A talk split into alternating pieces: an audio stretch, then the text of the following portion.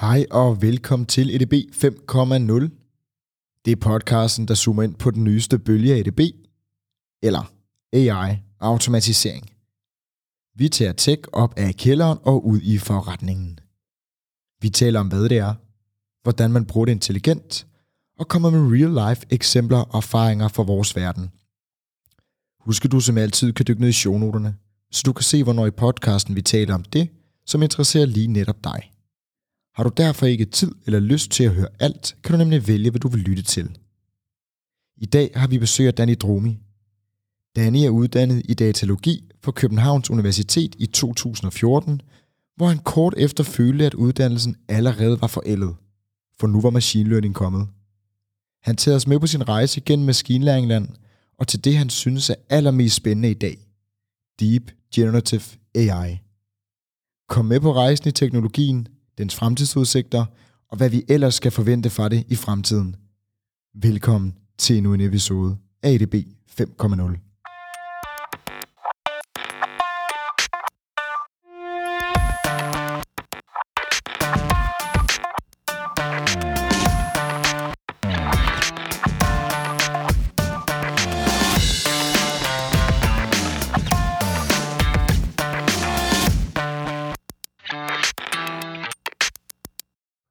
Hej Danny. Hej Mathias. Velkommen til. Tak skal du have, tak skal du have. Danny, jeg, øh, jeg mødte dig jo på øh, Driving IT, Idas konference for et par uger siden, og så simpelthen, du havde det, det sejeste navn, og normalt så introducerer jeg kun gæster med, øh, med fornavn. Men du hedder Danny Dromi, Ja, lige præcis. og da jeg så dit oplæg, så tænkte jeg, det var helt sikkert øh, en englænder, og så kunne du tage, det, dit oplæg var også på engelsk, men du talte pære dansk, og så tænkte jeg, jeg skal simpelthen have Danny Dromi, som er lyder mega international, men som kan tale om et vildt avanceret emne på, på dansk med. Så øh, kan du ikke prøve at, at give øh, lytterne en lille introduktion til, hvem du er? Jo, jo, sagtens, sagtens. Uh, hvis vi skal tage helt, uh, hvis vi kan gå helt tilbage, så kan jeg sige, at mit efternavn kommer faktisk fra min uh, far, som er fra Israel oprindeligt. Uh, så det på hebraisk betyder dromi, uh, en fra sydpå, hvilket er sjovt, fordi min far er faktisk fra Nordisrael, men sjov detalje. Um, og så mine forældre så tænkt, jeg ved ikke, jeg tænkte, de tænkte, du skulle være lidt sjov, så tænkte, hvordan kan vi få et navn, der lyder, hvor fornavn og efternavn lyder så meget som hinanden. Ja, og så er jeg så ind på Danny Dromi. Vil du sige Danny Dromi? Ja, lige præcis. Mega sejt. Fedt. Og hvis, hvis vi hopper væk fra, øh, fra øh, navngivning og, øh, og familiehistorie, og så dykker lidt, ned, øh, lidt mere ned i, hvem du er, øh, og hvad der relaterer dig til at sidde her i EDB 5.0-podcasten. Kan du Ja. så ikke fortælle lytterne lidt om det? Selvfølgelig, selvfølgelig, selvfølgelig. Så jeg har læst øh, datalogi oprindeligt på Københavns Universitet, øh, hvor jeg blev færdig i år 2014. Så det er, det er lidt tid siden, og det var faktisk dengang, der var der faktisk ikke så meget snak omkring... Øh, altså, der var machine learning, der var ikke så meget deep learning og sådan noget. Dengang, der var neurale netværk, det var noget, der var sådan lidt... Uh, det var ikke rigtig noget, der var så smart. Øh, så faktisk meget af det, jeg har lært, har jeg lært efter, jeg kom ud fra studiet. Øh, Ja, fordi i 2014, det er vel lige der omkring, øh, hvor alle tæller big data, og RPA-bølgen begynder at komme. Så det er vel ikke så avanceret i forhold til det, vi ser i dag? Nej, lige præcis. Altså, altså jeg kan huske, da jeg lærte om machine learning på studiet, der var det, der var mest avanceret, det, der var mest cutting edge, det var, hvad hedder de, support vector machines. Og det må du lige forklare, hvad det er. Uh, jamen, altså support vector machines, som jeg husker dem, øh, så ideen er, at at det er sådan en øh, klassifikations- eller regressionsmetode, hvor du har nogle, nogle, nogle support vektorer, som du ligesom lægger rundt om dit data, som ligesom på den måde kan fortælle dig noget om, hvordan du klassificerer det. Og så er der en hel masse meget tung matematik ind over det også. Øhm, men det er ikke noget, jeg har rørt ved i rigtig, rigtig mange år, desværre. Men hvad begyndte du så at røre ved, efter du, øh, du kom ud fra, fra datalogistudiet? Ja, selvfølgelig. Altså de første mange år, ja, ikke de første, men de første tre års tid, tre-fire år, der arbejder jeg faktisk mere som sådan generelt øh, fuldstack-udvikler. Øh, der arbejder jeg meget i hvad hedder sådan noget, mindre startup-virksomheder, fordi jeg synes altid, det er fedt det der med at være et sted, hvor der er hvad hedder det, højt til loftet, og er sådan en rimelig meget flad struktur, og der er ikke så meget hierarki, og man kan være øh, rimelig fri, og man kan prøve nye ting af. Øhm, men så her omkring 2018, tror jeg, 2017-2018, der begyndte jeg at høre en masse podcasts omkring øh, machine learning. Jeg tror især, øh, Nvidia har en, der hedder The AI Podcast, som vist nok stadig lever, som, som jeg hørte en del af, og så begyndte jeg bare at blive meget fascineret af, hvor, hvor meget emnet havde rykket sig siden dengang jeg selv studerede, og ligesom, altså, det var, jeg synes, det var så vildt, hvad man kunne gøre. Altså det der med, at du kunne sige, åh, det er simpelthen sindssygt nemt for eksempel bare at tage et billede, og så prøve at klassificere, at det er et billede af en fugl, eller det er et billede af noget helt andet. Og det, altså, det, ja, i dag som i dag, der er det jo sindssygt simple ting, men, men jeg kan bare huske, at jeg blev meget fascineret af det på det tidspunkt. Øhm, og så begyndte jeg stille og roligt ligesom at sige, øh, hvordan kan jeg bevæge mig mere og mere i den retning? Så jeg begyndte at gå meget til, hvad hedder det, meetups omkring sådan noget her, og øh, prøve at komme ud og møde folk, der arbejder inden for det her emne, og prøve at finde ud af, hvad, hvad skal jeg læse, hvad skal jeg gøre for at blive bedre, eller for at komme videre i den her retning. Øh, og der mødte jeg faktisk en fra, jeg har studeret sammen med, som arbejdede på det tidspunkt i en virksomhed, der hedder Paperflow. Dengang hed det Bilagscan, nu hedder det Paperflow. Øh, som laver sådan noget altså dokumentklassifikation. Og der kom jeg ind som uh, machine learning engineer, basically bare ved at gå op og snakke med dem og sige, hey, jeg ved ikke sindssygt meget om det, men jeg vil virkelig gerne lære. Var det Dan Rose? Det var faktisk Dan Rose, ja. Og, God og, gamle. Og til de, de fleste inden for øh, altså data science community i, uh, i Danmark, de, de kender Dan, øhm, og har også faktisk tidligere været med i, i episoden, så hvis I vil høre øh, lidt om ham, så kan I finde episoden, øh, som for ret lang tid tilbage, tror jeg. Men, øh, men fortsæt endelig fra, fra, fra Paperflow som øh, machine learning engineer. Ja, lige præcis. Øhm, så der arbejdede jeg så som machine learning engineer, hvor jeg arbejdede... Jeg havde to, to store sådan, projekter, hvor det ene drejede sig om ligesom at klassificere dokumenter, øh, hvor vi ligesom prøver at sige, okay, men hvor, hvem er afsenderne af dem her ud fra et eller andet katalog, som kunden har givet os. Øh, og det var lidt tricky, fordi førhen har vi kigget på teksten, og så prøver at se, kan vi udlede nogle keywords fra den her tekst, som kan fortælle os, hvem der er afsenderne af det her. Men det var bare svært at gøre godt nok. Så min approach til det, det var, at i stedet for at kigge på teksten, jamen, så kigger vi på selve billedet. Så det vil sige, hvis vi kigger på, på en pdf som et billede, og vi prøver at kigge på de pixels, der er, hvordan, altså hvad, hvad kan vi så finde af mønstre, og ligesom sige, sidder der et logo her, er der nogle streger hernede, er der noget tekstbokse, eller sådan noget, som, som ligesom kan vise os, hvem, hvem er afsenderen af den her. Um, og der brugte jeg et uh, convolutional, convolutional neural network til ligesom at, at, at prøve at approach den her. Og øh, ja, jeg fik en okay god løsning ud af det, som også øh, fungerede selv, og som også havde sådan en helt øh, fungerende MLOps flow med, at den kunne gentræne nye modeller, og den kunne deploye nye modeller, og den kunne slette gamle modeller. Uh, så det, det endte med at fungere ret godt. Mega sejt. Og hvis vi så springer nogle, nogle år tilbage, eller år frem hedder det, øh, nu har vi været, øh, været tilbage, øh, hvad er det så, du beskæftiger dig med i dag? Skide godt spørgsmål. Altså, jeg har jo faktisk rykket mig ret meget, fordi jeg havde også, øh, efter Paperflow, havde jeg nogle år, hvor jeg også arbejdede i marketingsbranchen. Øhm, men jeg kunne godt mærke, at jeg havde et eller andet drive for, at jeg gerne ville på en eller anden måde, hvad kan man sige, bestemme lidt mere selv. At jeg ligesom gerne ville styre min egen fremdrift. Øhm, og så kunne jeg også godt bare mærke, fordi øh, mit forrige job i marketingsbranchen var også øh, konsulentjob, men jeg savner meget den der, man ligesom siger, okay, hvis jeg tager en stor kunde ind, som ikke er skide spændende, men, men som giver sindssygt meget værdi eller penge for os, så hvad en eller anden, jeg, jeg, jeg savner bare også at kunne mærke det på en eller anden måde. Ikke? Øhm, så jeg savner lidt at have den der følelse med, når det går godt for virksomheden, så vil jeg også kunne mærke det, og så også omvendt, når det går dårligt, vil, vil jeg så også godt kunne mærke det. Ikke? Og så også, det jeg virkelig gerne vil have, var at kunne mere øh, kontrollere min egen, hvad kan man sige, rejse eller fremdrift og sådan noget. Så ligesom at sige, jamen altså simpelthen bestemme, hvornår er jeg på en kunde, og når jeg så ikke er på en kunde, jamen, så vil jeg også gerne kunne sige, så vil jeg gerne kunne bestemme, at jeg for eksempel bruger den tid på at lære noget nyt, eller bygge et nyt projekt op, eller det ved jeg ikke, tage på ferie et par måneder, eller skrive en bog, eller et eller andet, ikke? eller sidde her og lave en podcast. Altså jeg synes, det tror jeg bare, savner rigtig meget, og det, det, det, det var ligesom det, der bakke mig imod og ligesom blive selvstændig, som er der, hvor jeg er lige nu, hvor jeg er, hvad hedder sådan noget, uafhængig uh, data scientist. Mega sejt. Det kan være, at vi, øh, vi skal finde en øh, iværksætterpodcast til dig, hvor du kan komme ind om et års tid og, og fortælle lidt om, øh, om dine oplevelser. Øhm, og grunden til, at du er med i det, det tror jeg faktisk rigtig en gang, vi har fortalt om endnu, er jo fordi, at du arbejder med den gren af AI, som, øh, hvis vi bruger det engelske term, hedder Deep Generative AI. Og det skal vi tale meget mere om om lidt. Men kan du ikke prøve at helt overordnet at fortælle, hvad forskellen på den type af kunstig intelligens, du interesserer dig rigtig meget for nu, er kontra, øh, hvad, hvad forskellen er kontra det, som man arbejder meget med øh, i dag? Mm. Altså, jeg tror, det, det som man kan sige, Deep Generative AI handler rigtig meget om at hvad kan man sige, skabe ting ud af øh, ingenting på en eller anden måde.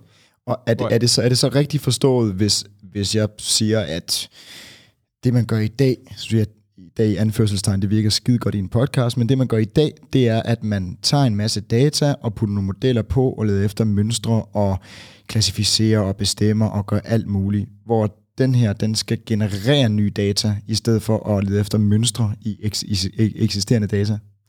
Øhm, ja og nej. Altså jeg vil sige, det er rent nok, den, den skaber nye ting, men den gør det stadig på baggrund af, hvad kan man sige, mønstre i andet data. Øhm, fordi det er jo stadig, når du, når du har en generativ model, du har jo stadig et eller andet træningsdata, hvor du lærer den op i at sige, hey, du skal generere billeder, eller video, eller tekst, eller sådan, som ligner de her ting, som vi allerede kender. Øhm, så det er rigtig nok, at, hvad kan man sige, den, den skaber noget nyt, men det er stadig, at den, den, den kan stadig finde ud af at lede efter mønstre og, og genskabe ting, vi allerede kender. Øhm, men man kan sige, forskellen er, at du skaber noget nyt frem for, at du bare ligesom kommer med en klassifikation, eller en prediction, eller et eller andet på noget eksisterende, der findes. Sejt, og det skal vi høre meget mere om øh, lige om lidt. Øh, jeg glæder mig helt vildt meget til at høre om det, men, men før vi gør det, så er vi jo en podcast, som diskuterer øh, intelligent automation, hvis vi nu bliver i det engelske. Øh, intelligent automatisering på dansk, det tænker jeg ikke øh, nødvendigvis kommer som, som noget nyt for, for lytterne. Og øh, det er jo en fast del som, som gæst her i podcasten, der man får lov at svare. Og øh, der er heldigvis ikke nogen, der kommer efter en bagefter og siger, at det var rigtigt eller det er forkert. Så hvis du bare øh, får lov til at give dit bud på, hvad intelligent automatisering er? Oh, altså jeg tror, når jeg tænker intelligent automatisering, så tænker jeg meget, hvordan kan vi bruge altså ressourcer til at gøre os som mennesker bedre til at træffe beslutninger. Det vil sige for eksempel, hvis du sidder som, hvad ved jeg, hvis du sidder som læge og skal finde ud af, skal den her person have en eller anden kraftbehandling, altså hvis du så kan gøre det på andet end bare din mavefornemmelse. Hvis du for eksempel har to, tre, fire AI's eller et eller andet, som kan skrave hver deres datakilde igennem og give dig noget bud på, at okay, ud fra de her x-rays, jeg har kigget på, eller okay, ud fra den her sundhedsjournal, eller deres kost, hvordan de spiser, kan jeg sige, at den her person er høj risiko på, på de her forskellige parametre. Altså det er det, jeg tænker, at intelligent automatisering altså virkelig handler om, altså sådan generelt AI, altså det er der, hvor jeg føler, at vi vinder på det lange løb, det er, at vi kan bruge øh, de her AI-ressourcer til ligesom, at mennesker kan træffe valg omkring ting, men på meget, meget større beslutningsgrundlag, end bare på, hvad man selv kan kigge på og forstå som menneske. Vi fortsætter, hvor vi slap. Deep Generative AI. Hvis vi lige skal have alle med, så selv min bedstemor kan forstå det, kan vi så ikke starte som om, at jeg er fem år gammel, og du forklarer mig, hvad det her koncept det er, og hvad det kan? Jo. Øhm, hele hovedideen er ligesom at sige, kan vi skabe øh, forskellige typer af medier reelt set ud af nogle andre, hvad kan man sige, lignende medier. Øhm, så hvis vi går lidt tilbage i tiden, så har det jo været sådan noget, der drejer sig om, hvis jeg har en hel masse billeder af ansigter af mennesker, kan jeg så bruge den data til at skabe nye ansigter af nye mennesker, som ikke findes i forvejen fra de, de billeder af mennesker, jeg har haft. Øhm, og man kan sige, at nyere modeller er så blevet mere og mere sofistikerede, så vi kan både lave bedre og bedre hvad kan man sige, ansigter, og vi kan lave bedre, øh, for eksempel generere tekst. Øhm, og vi er også begyndt at nå til det punkt lige nu, hvor vi faktisk skal kombinere de her forskellige øh, typer af medier. Og en ting, der er rigtig, rigtig populært lige nu, det er øh, den her øh, genre af modeller, hvor man genererer billeder ud fra tekst. Og det er også der, hvor det bliver super fedt, fordi så kan du for eksempel sige, okay, jeg har altid godt kunne tænke, jeg har altid drømt om at vide, jamen, hvordan vil en drage se ud, hvis den var lavet af cornflakes. Jamen, øh, så kan du proppe det ind i en model, øh, og så kan den give dig en form for billede af det. Øh, og så nogle gange er de bedre, nogle gange er de dårligere. Det er an på, hvor god du er til at, at, at skrive dine prompts. Ja, og, og det, er jo, det er jo lige netop der, jeg synes, det bliver interessant. Fordi jeg har også siddet, øh, nu kan jeg ikke huske det et par måneder siden, og det ved du helt sikkert bedre, end jeg gør, øh, hvem der kom ud med en eller anden udbyder, som, som, som kom ud med en, en, en vanvittig god algoritme til at generere de her billeder. Jeg sad og typede alt muligt på mit keyboard, og den genererede alle mulige sjove billeder. Og det er egentlig meget fint, men, men hvem gider at bruge tid, penge, ressourcer og alt, hvad der hører med, på at lave noget, bare for at jeg kan sidde derhjemme og lave nogle sjove billeder? Øh, hvis vi sådan bevæger os måske lidt mere over mod forretningsapplicering af det her, hvad kan man så få ud af øh, den her teknologi? Og altså først og fremmest en ting, der synes, der er ret sjovt ved det her, fordi selvom man ser lige nu, der er ikke, der er ikke, der er ikke sindssygt mange, øh, der bruger det ude i den virkelige verden. lige nu. Men det vilde ved det er, at de virksomheder, som arbejder med det, det er sådan noget som Meta, det er Google, det er OpenAI, altså det er virkelig det er store virksomheder, og de smider rigtig, rigtig mange penge i at træne nogle af de her modeller. Øhm, jeg ved, der er en af de nyeste, en der hedder Stable Diffusion, som den har kostet, jeg tror det var 600.000 US dollars, altså bare at, at træne til modellen. Så det, der er virkelig, virkelig mange penge i det her felt. Øhm, lige nu, der ser vi mest, lige nu der ser vi mest, at de folk, der bruger det, udbyder deres egne modeller øhm, til andre folk, så det ligesom kan, altså som du siger, du kan gå ind, putte noget tekst ind, og så får du et billede ud. Og så normalt, for eksempel, så har du en eller anden trial, hvor du kan bruge 15 billeder om måneden, og så efter det, så vil de have dig til at begynde at betale. Øhm, men jeg ser, og det tror jeg, vi kommer til at se ret snart, at, at det kommer til at træde meget mere ind i altså sådan noget øhm, masse medier med, i hensyn til både design og sådan noget stockfotografier, at hvis du bare, hvis du skal lave en hjemmeside for en eller anden ny virksomhed, du siger, okay, men jeg skal lige bruge nogle billeder af nogle mennesker, der sidder på en strand, og jeg skal lige bruge en, der står og laver en PowerPoint, og sælge professionelt ud, og jeg har måske ikke lyst til at betale øh, for at få nogle stockfotos, eller for en til at lave det, jamen så kan jeg proppe nogle prompts ind i de her forskellige modeller, så kan jeg få nogle billeder ud, og dem kan jeg bruge, uden at skulle være bange for rettigheder, uden at skulle være bange for noget som helst, og hvis jeg ikke er helt tilfreds med dem, så kan jeg generere nogle nye. Øhm, og jeg tror i fremtiden, hvis vi begynder at være rigtig smarte, så kan man jo også sige, jamen ved du hvad, du skriver bare alt dit info, indholdstekst til din hjemmeside, og så er der en eller anden model, eller et eller andet firma, der kan sige, okay, men hvad for nogle keywords skal vi trække ud af det her tekst? Og så kan vi så smide det ind i de her billedgenereringsmodeller, og så kan vi helt automatisk generere alt multimedia-designet eller indholdet til din hjemmeside fra basalt set bare noget tekst, du har skrevet om dig selv. Er det rigtigt forstået så, at det kan blive brugt af mange øh, kreative virksomheder. Øh, nu tæller jeg Meta med som en kreativ virksomhed, hvor man kan skabe sådan nogle universer, øh, hvor folk kan komme ind og lege og lave alt muligt andet. Øh, er det også det, det kan bruges til? Ja, det tror jeg helt sikkert. Jeg, tror, jeg, jeg kunne godt forestille mig, en stor grund til, at Meta går ind i det her, er også fordi, de har nogle idéer til, hvordan de kan anvende det inden for, hvad hedder sådan, metaverset også. Fordi der, der er det jo, der, der er det jo også meget, der er det jo det helt digitale univers. Øhm, så hvis du er derinde, og du har en eller anden måde for at kunne dynamisk skabe indhold ud af tekst, eller ud af alle mulige andre ting, Øhm, det kan jo også være sådan, det ved jeg ikke, et eller andet metatekst med, hvor mange folk der er i et eller andet rum, eller hvordan de opfører sig, eller et eller andet. Øhm, så, så altså, der er sindssygt mange muligheder for, der, for hvor det kan gå hen.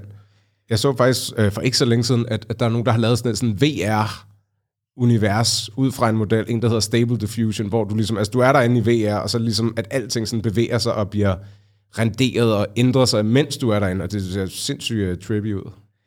Men det, det lyder lidt som om, at, øh, eller, og det er det nok også, stadig meget udefineret, hvem der ender med at løbe med, med den helt store værdi af det her. Fordi at det er så utestet nu, kontra det vi talte om tidligere med, at ved, nu kalder jeg den klassiske, igen i anførselstegn, klassiske øh, AI, eller øh, machine learning som, som, som, som, en, øh, som en gren af AI, som lige leder efter mønster og muligt andet, hvor det her stadigvæk er noget, som skal generere en masse nye data, og vi ser nogle store spillere på markedet forsøge øh, med en masse at kaste en masse penge efter det, men vi ser ikke helt endnu, hvor det rent faktisk giver værdi. Er det korrekt forstået? Mm, oh, det, er sådan, lidt, det er lidt blandet at sige. Altså, det er sådan, fordi det er rigtigt nok, jeg tror ikke, der er så mange virksomheder, der bruger det kommercielt, i hvert fald ikke i Danmark endnu. Øhm, jeg ved, der er sindssygt stor, der, øh, altså, der er sindssygt stor interesse omkring det. I hvert fald, hvis du kigger på medier som sådan LinkedIn og ja, også andre øh, kreative steder, at, at, hvad hedder det, øhm, især efter der er kommet mange af de her text-to-image-modeller, at der er folk, der er gået helt vildt amok med det her med at være sådan noget prompt engineers og prompt og AI artists og sådan noget. Og der er rigtig mange, øhm, der er flere, der, der er ret der er blandt andet, der er en hjemmeside, der hedder lexica.art eller .io eller sådan et eller andet, som, som er sådan helt side dedikeret til, hvad kan man sige, folk, der kan udstille deres, deres øh, forskellige prompts, de har skrevet, hvad for nogle billeder, de har fået ud af det, ikke? Og så er der også hele det her NFT-space, som øh, det at generere AI-art også føder meget ind i. Um, så jeg tror, det er, sådan, det er rigtigt nok, der er ikke kommet de der store mainstream applications, hvor man ser, at for eksempel Novo Nordisk arbejder med Deep Generative AI, men jeg tror, hvis du kigger på sådan de små skalaer, og på, på hvad, hvad, folk, der, hvad folk sidder og laver øh, hjemme i kælderen, eller så at sige, der, der tror jeg, der sker en hel masse. Og det, det synes jeg egentlig også er, er utrolig spændende. Nu nævner du det før, det med, at folk begynder at brande på LinkedIn og, og, og så videre.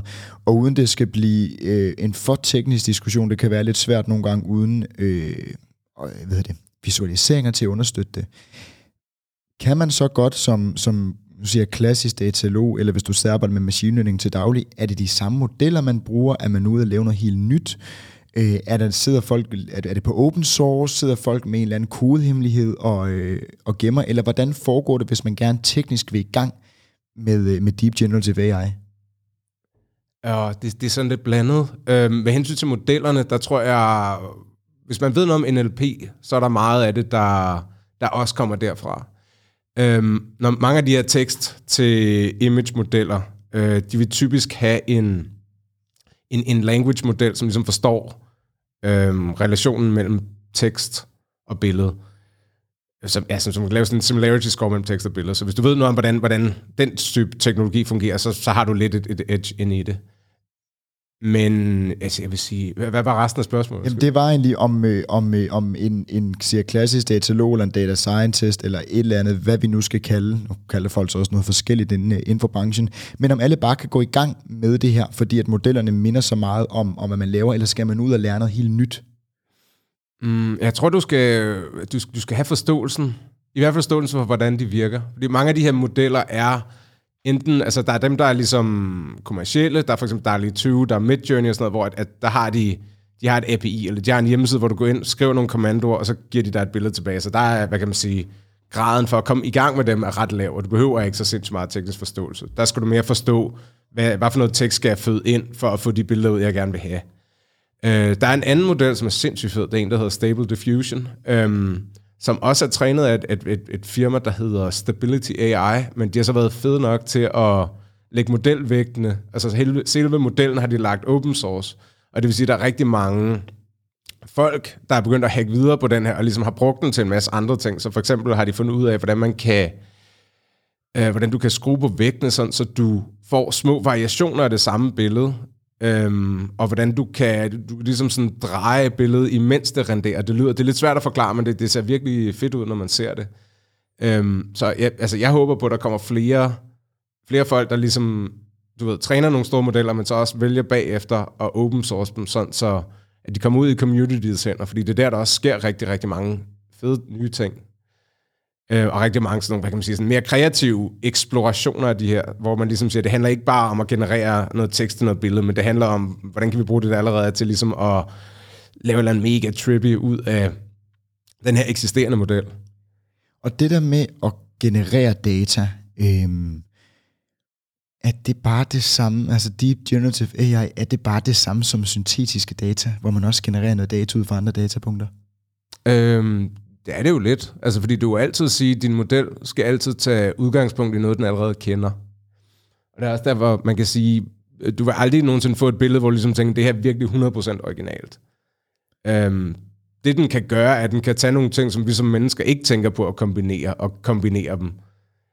Øhm, jeg, jeg tror, det er mere det, man kan sige, der er fordelen. Så den kan sagtens tage at sige, at hvis du har vist den 100.000 billeder af en hund, og du viser den 100.000 billeder af en, der spiller guitar, så kan modellen sagtens finde ud af at sige, okay, hvordan laver en hund, der spiller guitar? Super, jamen det gør jeg ved at have hænderne, som de skal være på et menneske, hedder det. Øhm, så, så jeg vil mere sige, det er, det, det, er der, det er der, modellerne kan give os et eller andet fedt. At de, øhm, de, kan ikke, du ved, de kan ikke skabe ting, som, som, som er 100% nye, eller sådan, men man kan bruge dem til ligesom at mixe de ting op, der allerede findes, og ligesom få nogle nye kreative processer, eller få, nogle nye, få et nyt indspark til, når man arbejder med den kreative proces. Og, og lige der, der siger du faktisk noget, som, som jeg tænker, hvis jeg skal tænke lidt på, på faldgrupper i det her. Øh, og du siger det er om, om, om mixe noget op, eller, eller generere noget nyt, eller gøre det lidt anderledes. Øh, og der tænker jeg på, på deepfakes. At det er også det, den her teknologi kan bruges til? Det er det også, tror jeg. Eller ja, det er det. Øhm, så man kan sige, deepfakes, det er mere sådan en image-to-image translation, men det er også det er meget hen af det samme. Og det er, også, det er også faktisk også en ting, som er et ret stort sådan, problem inden for de her tekst-til-billede genereringsalgoritmer. Det er sådan noget, jamen, teoretisk set kan du også gå ind, og det er selvfølgelig ikke, hvad kan man sige, det er ikke klassisk deepfakes, men jeg kan gå ind og sige, hvad hvis jeg vil lave et billede af Barack Obama, der slår et barn, eller et eller andet. Altså, Præcis. Altså, teoretisk set, altså modellen ved, hvad Obama ser ud som, den ved, hvordan børn ser ud. Altså, du, du kan du har mulighederne til at gøre de her ting. Ja, og, og, og, og netop det så er mit næste spørgsmål egentlig også, om, om man også kan, kan bruge Deep Generative AI på, på ren lyd, eller om der skal noget billedgenkendelse indover. Eller øh, billedgeneration. Ja, det kan du, ja, teoretisk set kan du sagtens. Øhm, så skal du bare, jeg tror mere bare, det vil være lidt, måske lidt mere abstrakt, fordi, eller nej, det ved jeg ikke, selvfølgelig, så skal du sige, jamen, så skal du, hvis det er en lyd, du kan beskrive, så tror jeg, det er nemt, ikke? For eksempel, hvis du siger, øh, lyden af fugle, der kvider på en sommermorgen, eller et eller andet, det, ja. det tror jeg nemt. Men hvis nu du får et eller andet abstrakt prompt, som, hvad var det, jeg sagde før, det var noget med en øh, krokodille, der er lavet af korn, ud af cornflakes. Ja. Selvom det kunne være super sjovt faktisk at høre, hvordan, hvordan en, en AI vil fortolke sådan noget. Øhm, jeg, tror bare, jeg tror bare ikke, jeg tror måske har der bare ikke været så stort fokus på sådan noget med lyd endnu. Måske fordi det er også det svære ligesom at, og vise til folk. Jeg tror sådan noget med billeder og videoer og sådan noget, det er nemmere ligesom, fordi også måske bare fordi mennesker er meget visuelle. Så det er nemt for os ligesom at kigge på nogle billeder, der er genereret af en AI, og så sige, wow, det er fedt, mand. Hvor er det fascinerende.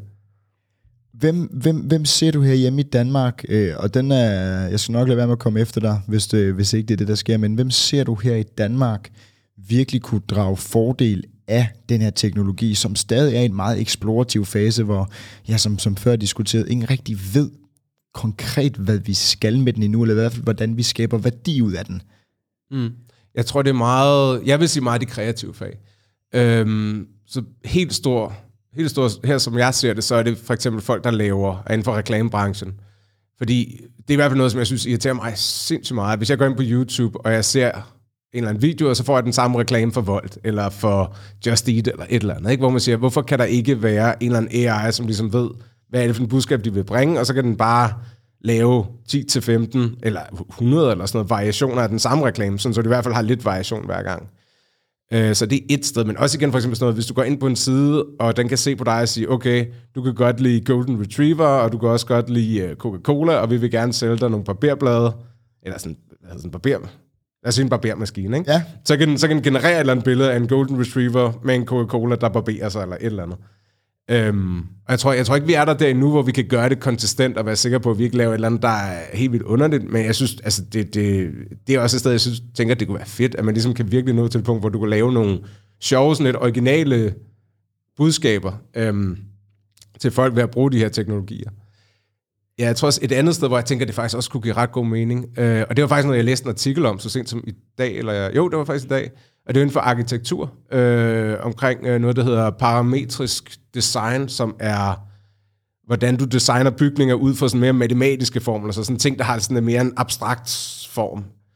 Øh, men der så også, der er nogen, der er nogen øh, sikkert i USA, eller sådan noget, som, som laver sådan nogle, nogle webinars, nogle kurser, hvor de hjælper folk med, hvordan de kan prompte de her tekstmodeller til at give dem arkitekturiske billeder ud. Så hvordan får du nogle konceptdesigner, eller koncept, konceptarkitekturiske hvad hedder så, renderinger ud, som du kan bruge til, i din kreative proces til ligesom at, ja, jeg tror, jeg gætter på primært til at blive inspireret, men også til at sige, okay, den her bygning ser fed ud, lad os prøve at genskabe den i et eller andet 3D-program, og så lave en rigtig bygning ud af det. Det lyder, det lyder mega sejt, og jeg, jeg glæder mig sindssygt meget til at følge med i, øh, i teknologien og hvad der kommer til at ske. Nu nævner du selvfølgelig de gode use cases, de steder, det kunne være mega sejt at bruge og gøre. Det er meget lettere for reklamebyråer at lave noget meget mere skræddersyet øh, til, øh, til folk. Ser du også nogle faldgrupper eller nogle dataetiske øh, overvejelser, man skal have øh, med den her teknologi, eventuelt inden for bestemte brancher? Ja, masser. Øhm, altså en ting er selvfølgelig, som vi også snakkede lidt før, det her med, at du har de her teknologier, og du kan generere falske billeder, eller lave noget, der kan understøtte øh, falske nyheder. Lige nu, der bliver det håndteret ved, at mange af de kommersielle modeller i hvert fald, de, de ligesom forhindrer dig i at kunne generere billeder omkring bestemte emner. Så for eksempel, hvis du søger på en, en person, hvis du prøver at lave et billede med en kendt personlighed, eller hvis du prøver at lave nogle billeder, der er meget hadfulde, eller racistiske, eller misogynistiske, eller sådan et eller andet, så bliver du for det meste blokeret. Eller så blokerer de dig for det, og ligesom siger, hey, lad være med det her. Øhm, men, men jeg kan sige, i og med, at nogle af de her modeller er open source, så kan du reelt set gå ind og reroute, eller gå udenom de her blokeringer. Så, så man skal finde en eller anden bedre måde for ligesom at sige, hvordan kan vi lave de her modeller, sådan så de ikke gør det her, for eksempel. Så det stiller store krav til udbyderne modellerne, man bruger, fordi det er egentlig, ved mindre man som dig kan kode. Øhm, det er jo langt fra alle i verden, der kan det, men alle i verden skal jo gerne kunne benytte sig af den her teknologi. Øh, fordi I andre, I har hardcode det, så kan vi andre gå ind og generere billeder og lave alt muligt andet. For eksempel hvis man er reklamemand. Så det vil sige, at vi stiller faktisk utrolig, utrolig stor øh, lid til udbyderne af de her teknologier, at de er dataetiske.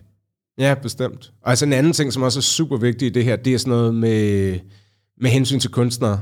Fordi de her, alle de her modeller, der kan du gå ind, og så kan du sige, giv mig et billede af en golden retriever, som malet af Vincent van Gogh, for eksempel. Og så vil den prøve at efterligne van Goghs stil. Øhm, og det er jo sådan set fint, fordi Van Gogh er død, så han er nok ikke så super fornærmet over, hvis nogen genererer nogle billeder, der ligner hans.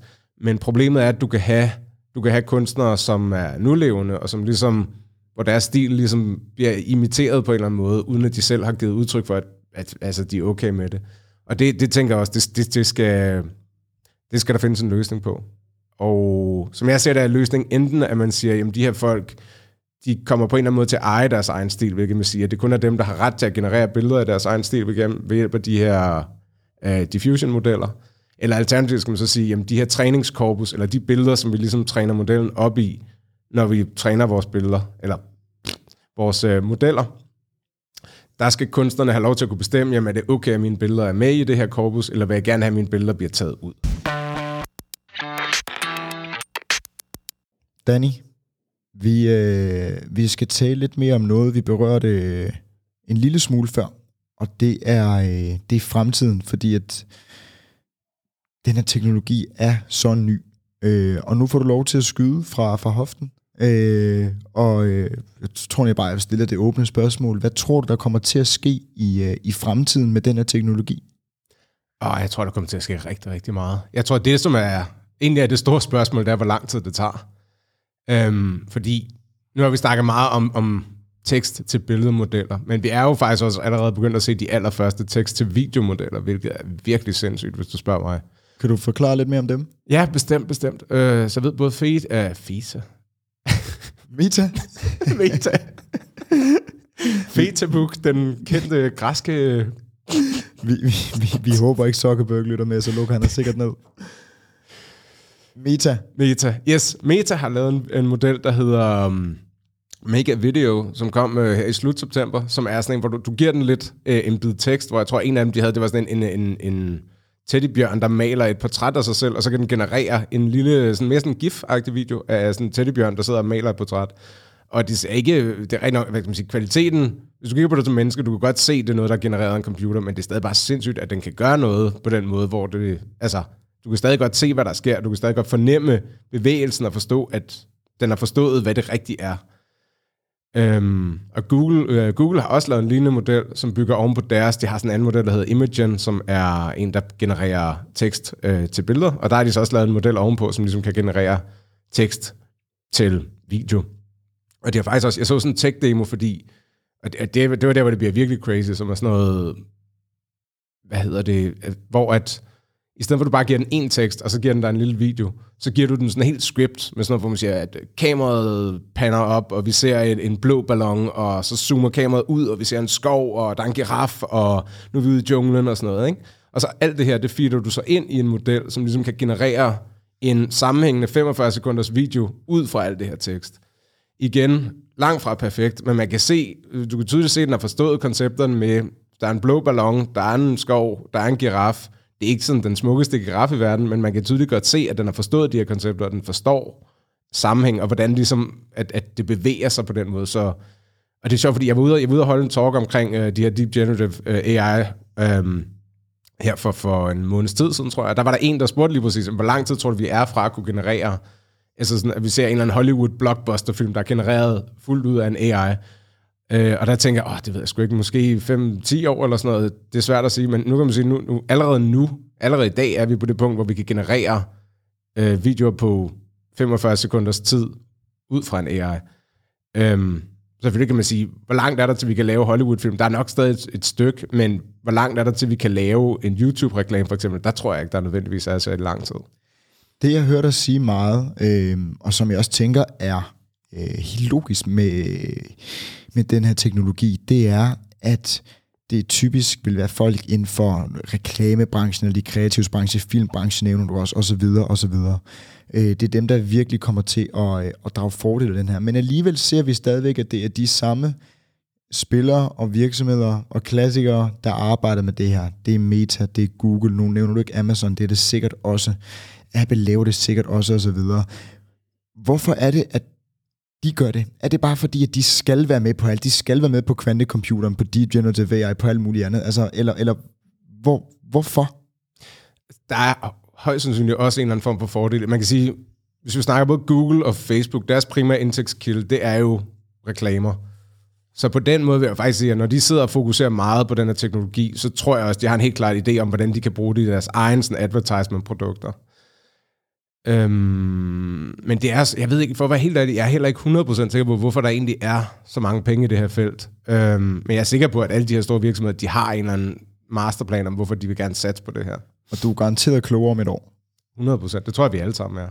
Det jeg, øh, det jeg også lige bider mærke i, det var øh, for, for et par uger siden, og det ved jeg selvfølgelig ikke, hvordan det timer med, hvornår, hvornår podcasten lander i forhold til det, jeg siger nu.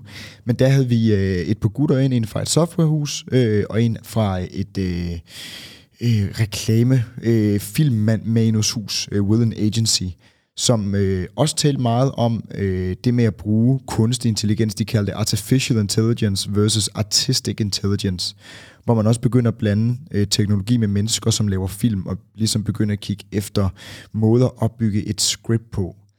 Øh, ser du også, og nu ser, øh, taler med dig som, hvad skal vi kalde, øh, i lægemandsprog, en tekniker, ser du også, at teknologien vil kunne overtage rigtig mange menneskers job på et eller andet tidspunkt, hvor der slet ikke er behov for de her kreative folk, fordi at øh, maskinen bare kan generere det hele?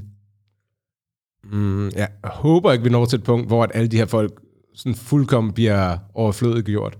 For det synes jeg vil være ærgerligt, fordi lige, ligesom for at vende tilbage til det, altså maskinen genererer, eller den, den baserer sine ting på ting, som allerede er skabt af mennesker. Så hvis vi når til et punkt, hvor alt er maskingenereret, jamen, så vil jeg også næsten våge påstå, at så kommer vi heller ikke til at have så meget innovation på samme måde. Og jeg tror, og det er også, altså jeg tror, Hvorfor? At, jamen, fordi maskinen kan, altså det den kan skabe, kan kun være ud af ting, som allerede er skabt af mennesker.